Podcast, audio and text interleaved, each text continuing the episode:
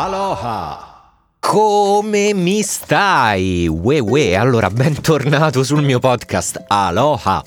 Eh, sono sempre molto molto felice ogni volta che appiccio il microfono e mi metto a registrare una puntata nuova perché mi rendo conto che ti sta piacendo e quindi questa cosa mi, mi riempie veramente di felicità perché all'inizio di questo progetto in realtà era un po' una sorta di diario a voce alta, cioè mi interessava comunque dire certe cose per poterle vedere davanti ai miei occhi e rendermi conto magari di quello che avevo potuto fare, una sorta di prendere appunti sulla mia vita, no? sul mio percorso, che poi alla fine mi sarebbero serviti nei momenti più bui, nei momenti più neri in cui magari non mi riconosco niente, non mi sembra di essere andato da nessuna parte queste cose io le faccio, eh, per cui...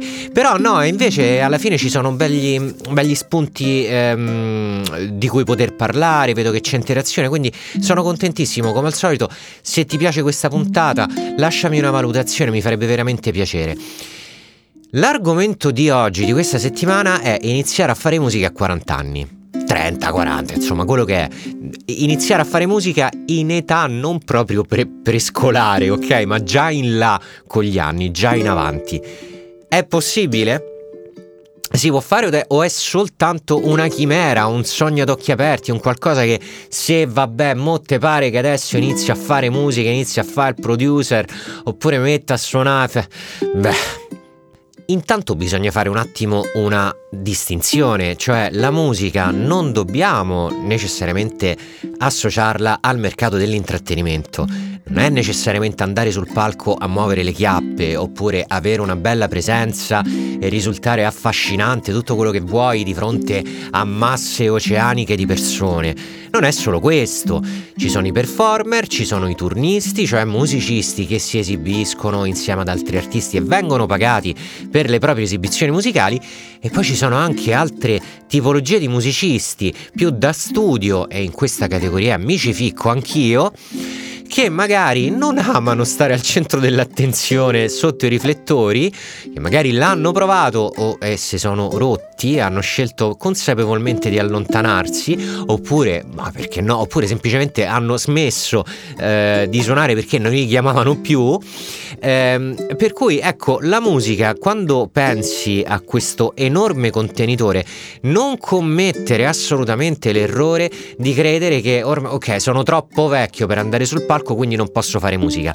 Perché in quel caso stai parlando di un'altra cosa, cioè di una cosa soltanto che non rappresenta questo intero contenitore chiamato per l'appunto musica.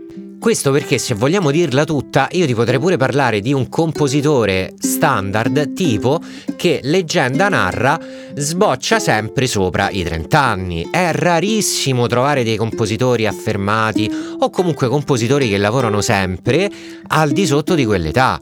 Ci sono perché, mamma mia, andando in giro su Instagram, YouTube, ho visto dei ragazzi che, porco Giuda, fanno delle cose per cui mi, mi, mi sale veramente l'odio.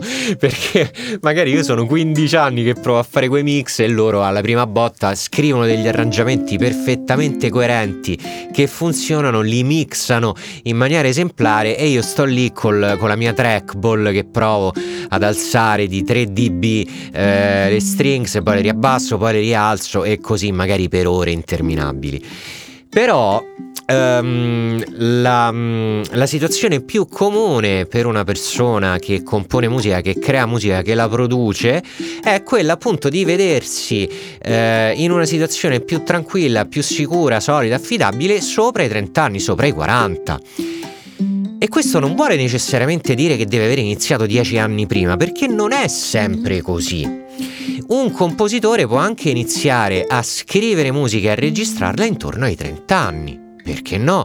Magari aveva un dono inespresso, magari nel tempo libero, prima stava svolgendo un altro lavoro a tempo piano, ma durante i weekend amava comunque comporre dei pezzi, dei temi musicali prende il coraggio a piene mani, decide di buttarsi a capofitto nella produzione musicale e vedi che dai 35 anni, 40 anni in poi inizia magari a tirarci fuori qualcosetta. Apro e chiudo subito una piccola parentesi per chiarire il concetto appena espresso. È ovvio che se studi musica all'interno di un contesto più istituzionale che ti mette in contatto con altre realtà, che poi in un futuro ti daranno lavoro, è ovvio che hai un vantaggio non indifferente. Ma non è tutto perduto perché noi, per l'ennesima volta ripeto questa cosa, perché noi abbiamo internet. L'internet che tutto ci mette a disposizione in questo caso ci può aiutare in una maniera non indifferente attraverso migliaia di canali. E no, non sto parlando di una promozione massiccia di spam non voluto e altamente spaccapalle sui tuoi profili social perché non è tutto lì. Ci possono essere anche altri network in cui andare a cercare dei contatti lavorativi e soprattutto puoi scegliere di muoverti anche per vie non così dirette, del tipo oh, senti la mia musica, ti piace, possiamo lavorare insieme. Non funziona proprio necessariamente così. E per iniziare a lavorare in questo settore serve innanzitutto capire ancora più, in profondi- in, ancora più in profondità in quale nicchia di questo settore vuoi affermarti. Iniziamo a vedere i casi nello specifico. Hai 40 anni, hai sempre avuto il pallino della composizione musicale, produci pezzi, eh, però non ci hai mai fatto nulla e ti piacerebbe poterci pagare le bollette. Non hai un genere predefinito, quindi eh, ti può capitare magari un fine settimana di mixare oppure produrre il pezzo della tua band con cui vai in saletta a suonare hard rock, ma magari la settimana dopo sei lì sulla tua tastiera a giocherellare con Omnisphere e te ne esci con un pezzo ambient che sarebbe perfetto come sottofondo musicale di un documentario di National Geographic. In quel caso, con le idee poco chiare, tanto vale affidarsi ad un mercato poco chiaro e abbastanza generico come quello dei marketplace royalty free. Non è per battere sempre su questo discorso, ma in effetti questa è l'opzione più ampia che hai davanti. Inizi a crearti il tuo portfolio, cresci e arrivato comunque ad una buona base di 30-40 pezzi, ci provi. Fai l'upload ed inizi a vendere le tue licenze. Ovviamente dietro questa semplice azione ci sono tante considerazioni da fare a tale riguardo come muoversi, come arrivarci preparati, come essere in grado di proporre un pezzo commerciabile e vendibile. A tale riguardo c'è il mio corsetto sulla royalty free music su www.johntom.net. Resta comunque assodato che i marketplace possono rappresentare la tua rendita principale, quindi puoi iniziare a lavorare anche soltanto sui marketplace. L'ho detto al plurale proprio perché un pezzo, a differenza della discografia tradizionale, non è che lo vendi ad una persona. Su un marketplace non esclusivo lo vendi anche a mille persone, che si troveranno tutti insieme allegramente tenendosi per mano ad utilizzare lo stesso identico pezzo in più situazioni diverse. Altro scenario, hai 40 anni, hai suonato per una vita, 20-30, da quando avevi 20-30 anni eh, hai girato il mondo con eh, band varie, hai fatto il turnista, ti ritieni abbastanza preparato sul tuo strumento, eh, però eh, per un motivo o per un altro la vita non è stata completamente d'accordo con la tua visione artistica, ti si sono un po' incrociate di diverse situazioni per cui con la musica in questo momento non ci stai facendo niente ma vorresti cominciare. Allora, pensi che marketplace mm, siano una cosa che non ti appartiene, non ti vuoi accollare questa cosa, vuoi tenerti eh, esclusivamente nell'ambito suono e stop. Benissimo, suona, ma suona davanti ad una camera, riprendi le tue esibizioni, tiraci fuori dei video brevi che poi verranno postati sui social. Ora, parliamo dell'elephant in the room, i social. Allora, io sui social ho una visione forse un po' atipica rispetto a chi poi in effetti lavora con i social, perché a me tendenzialmente non è che mi piacciono troppo perché molto spesso sui, sui, social incappi in persone che non conoscono il tuo trascorso professionale, personale e solo per il semplice fatto di avere la possibilità di parola, magari sentenziano dei giudizi che non hanno niente a che vedere con i tuoi contenuti, che magari eh, sono completamente fuorvianti rispetto all'oggetto di cui stai parlando. Per cui il fatto di essere popolare sui social, questa cosa mm, non è che mi vada troppo a genio, non la caldeggio e francamente non l'ho mai cercata, perché per 100.000 visualizzazioni da quei 100.000 che ci sono capitati più o meno per caso sui tuoi contenuti, forse ne resteranno mille di fedeli.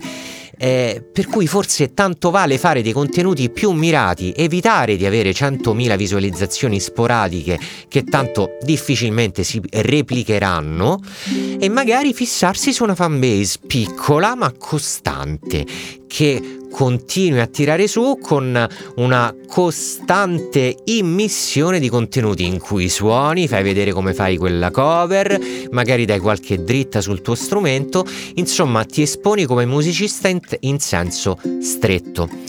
Il fatto poi di essere arrivato ad una certa età eh, vabbè, agli occhi di un ventenne sei già un vecchio, però non è nemmeno detto perché comunque io nei miei 44 anni io non mi reputo un vecchione, cioè non mi sento proprio il boomerone, quello che non ha niente da dire, cioè mi piace comunque interagire col ventenne tipo. Eh, per cui... Eh, può essere anche un valore aggiunto, cioè l'aura da papà o comunque da saggio della montagna, di uno che le cose le sa perché le ha vissute, piace, non è necessariamente una discriminante, per cui puoi anche giocare su questo. Ora, il lavoro eh, che può scaturire da una creazione di contenuti che poi cariche, caricherai costantemente su più piattaforme il lavoro può essere molteplice, perché quello può inevitabilmente rimettere in moto la macchina del turnista che si era precedentemente fermata. Ti può aprire a nuove collaborazioni, può essere un'ottima vetrina pubblicitaria per promuovere i tuoi servizi su Fiverr o, o su Upwork, piattaforme di freelancing in cui i musicisti offrono i propri servizi. Per cui hai una base di persone che ti seguono, a cui magari piaci, che vorrebbero lavorare con te. Eh, come faccio a farti suonare sul mio pezzo? Vai su Fiverr driver, vedi quanto costo ed eventualmente contattami. Questo è utilizzare internet in maniera intelligente, non soltanto come citazione, se l'hai visto in questo momento farai non soltanto come dicevano in My Name is Earl, gran bella serie sempre nei nostri cuori, e cioè non è solo ed esclusivamente la macchina del porno, ci puoi anche tirare fuori dei contenuti niente male e ti puoi anche aiutare da solo con il tuo lavoro. Andiamo avanti, affrontiamo il discorso dei diritti d'autore perché non è che guadagni soldi e guadagni una rendita solo ed esclusivamente ehm, dalla vendita diretta delle licenze dei tuoi brani, ma puoi anche guadagnare dietro le quinte andando a dare i tuoi brani, i tuoi temi musicali ad una libreria, ad un editore. Ora, in questa situazione specifica eh, devi essere consapevole che richiede molto tempo, si sta parlando di anni per vedere determinate cifre. Io, stando all'ultimo bollettino di diritti d'autore della BMI, io non sono né iscritto SIAE né Soundriff, poi di questa cosa ne parleremo in un'altra puntata, perché non sono iscritto né alla BMI né, eh, né, né alla SIAE né a Soundriff, perché questo è un argomento molto interessante che ti può anche aprire un po' a a tante altre considerazioni. Però, per dire, io nell'ultimo bollettino avevo 63 pagine di diritti d'autore. Ma io ci ho messo quanto? 10 anni per arrivare a questo. Sono andato a lavorare sempre a testa bassa, senza aspettare chissà quali numeri. Non ho nella maniera più assoluta nessuna hit. E il più delle volte stiamo parlando di pezzi che grasso che cola se mi danno 20 dollari per un placement in televisione. Però anche qui vedi che piano piano, piano piano, piano piano puoi arrivare a fare determinati numeri che sono anche carini. Ovviamente se tu affianchi a questi numeri da diritti d'autore anche altre situazioni lavorative, quali possono essere Fiverr, oppure l'insegnamento, perché c'è anche questo, eh, adesso non lo tratteremo nello specifico perché magari l'argomento è lavorare con la musica inteso come fare musica, non tanto insegnare musica, però non è assolutamente da escludersi il poter arrotondare lo stipendio con le lezioni di musica. L'abbiamo fatto praticamente tutti, per cui ci sta. La domanda successiva è: ok, va bene, figo, molto molto figo, sono disposto a provarci. Come le trovo queste librerie? La risposta a questa domanda è. Bravo! Internet, basta mettersi a cercare. Però, guarda, c'è da dire um, una cosa. LinkedIn, questo social network, il social network pesante, lo trovi in firma su ogni mio episodio, nella descrizione di, ogni mio episodio sul, del podcast, il social network pesante in cui ti dai del lei Però in effetti LinkedIn non è male perché ci sono comunque diverse situazioni lavorative potenzialmente interessanti. Lascia stare il recruitment, lascia stare i lavori offerti perché secondo me non è quello il punto. Secondo me il punto è utilizzare LinkedIn più o meno come utilizzeresti Facebook. Apro e chiudo parentesi, l'ennesima, io non sono su Facebook, lo sfogatoio lo lascio ad altri. Però um, è interessante perché magari lì hai davanti a te un supervisore musicale. I supervisori musicali sono quelli che lavorano con le librerie o con agenzie, sono quelli che hanno il compito di scegliere la musica che, che poi andrà proposta, attento, non messa, ma proposta ai network oppure a determinate ehm, case di produzione per un eventuale inserimento in pubblicità, serie tv, spettacoli, quello che è. Quindi i music supervisor sono fondamentali insieme anche alle librerie eh, anche per quanto riguarda le librerie ce ne sono un boato su LinkedIn e lì la cosa positiva è che una volta che trovi la pagina della Music Library su LinkedIn hai gli impiegati, le persone che lavorano all'interno e eccola là la lista di persone da poter contattare.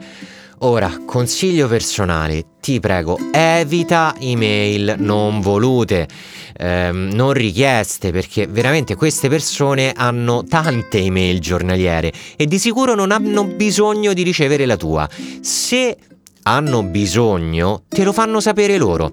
Per cui non li contattare subito tramite LinkedIn, oppure magari LinkedIn usalo solo per farti un'idea, ma contattali, se è il caso, attraverso il sito internet della Music Library. Spesso nella pagina di info e contact c'è Submit Music for Consideration, quindi ci sono diverse situazioni in cui in effetti le music library stanno cercando altri compositori.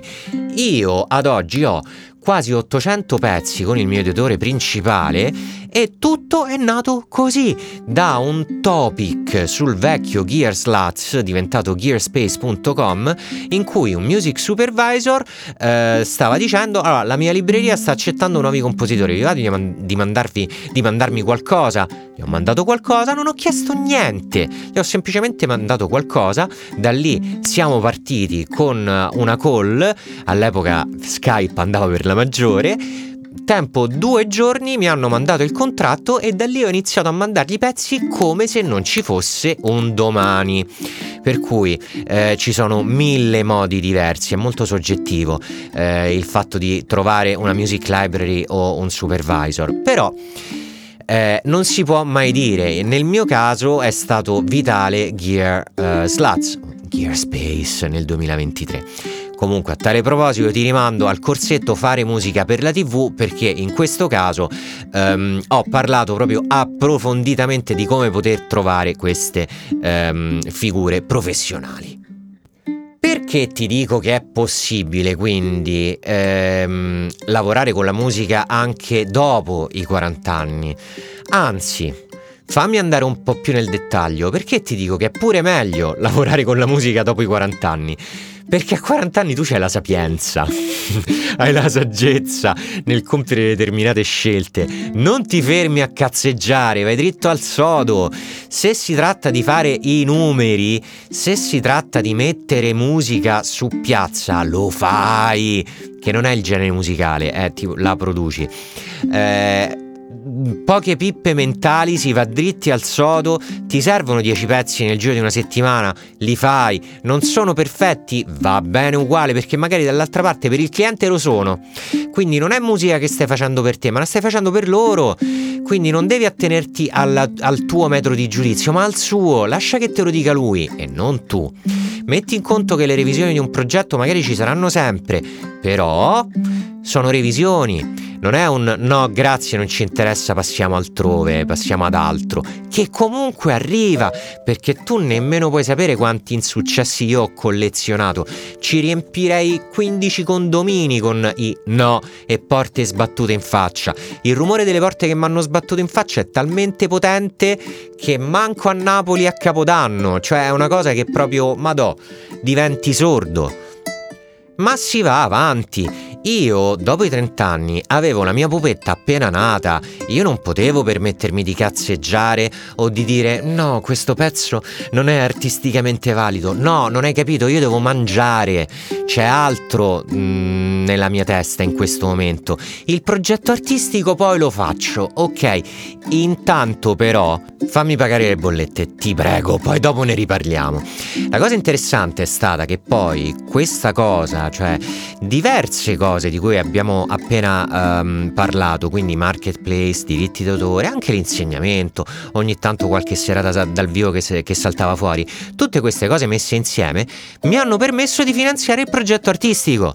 Quindi paradossalmente... Um, quello che prima avrei potuto fare con un budget prossimo allo zero, la pressione dell'età che avanza, i luoghi comuni sulle figure dei musicisti eh, e budget promozionali che prima non avevo, in questo momento magari ce li ho. E magari in questo momento dopo aver lavorato per tutto questo tempo, ormai parliamo di più di dieci anni, magari ho anche qualche contatto in più che mi permette magari di fare un progetto artistico e poi subito dopo mandare un, ve- un messaggio WhatsApp ad una persona che magari lavora in, un, in una casa editrice per sentire se gli interessa. Per cui non è che lo rilascio nel vuoto, ma mi muovo già più o meno con delle direzioni ben precise. Per chiudere il discorso, Uh, ci possono essere tante altre cose che puoi fare tranquillamente dai 30 anni, 40 anni in su, quindi in età pienamente adulta.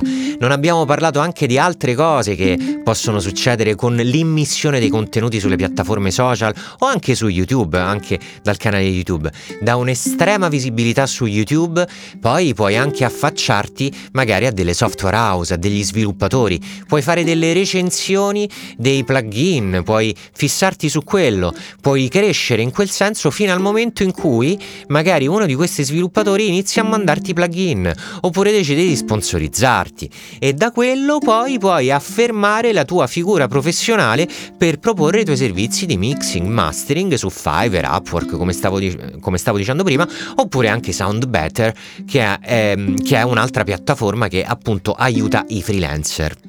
Ad ogni modo, il potere che ti mette internet fra le mani, Madò, è immenso, tu non hai neanche idea delle cose che puoi fare.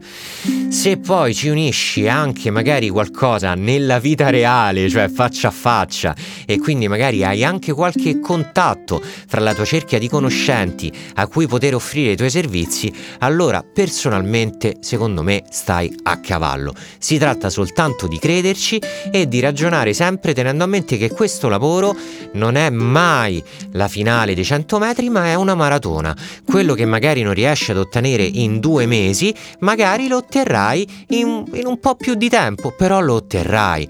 A tale proposito ti faccio l'esempio di un marketplace su cui non ho venduto nulla per un anno e mezzo e poi improvvisamente, puff, per motivi completamente oscuri, improvvisamente ho iniziato a vendere. Non sono il solo a cui è capitata questa cosa, però succede perché magari hanno cambiato eh, determinati valori nell'algoritmo sul motore di ricerca, perché magari hanno scelto di investire eh, in pubblicità rivolgendosi magari a dei clienti con un profilo diverso e quel profilo diverso si adattava meglio alla mia offerta musicale le possibilità sono talmente tante e talmente soggettive che mi è impossibile generalizzare. Posso soltanto racchiudere in meno di 30 minuti quante più situazioni possibili, finendo questo discorso dicendoti che però ce ne sono ancora tante e tante altre. Dipende solo ed esclusivamente da te. Spero di averti fatto passare dei bei 24 minuti e 28, 20, 29, 30, 31 secondi. Ti ringrazio di avermi ascoltato. Come al solito, se ti è piaciuto, lasciami una, una valutazione. Per saperne di più sul mio conto, il mio sito internet è www.johntom.net. Se vuoi che magari affronti un argomento specifico, scrivimi, scrivimi su Instagram, su TikTok, su LinkedIn oppure direttamente dal mio sito internet dove te pare, io sono sempre a disposizione. Ti ringrazio, passa una buona settimana. Aloha!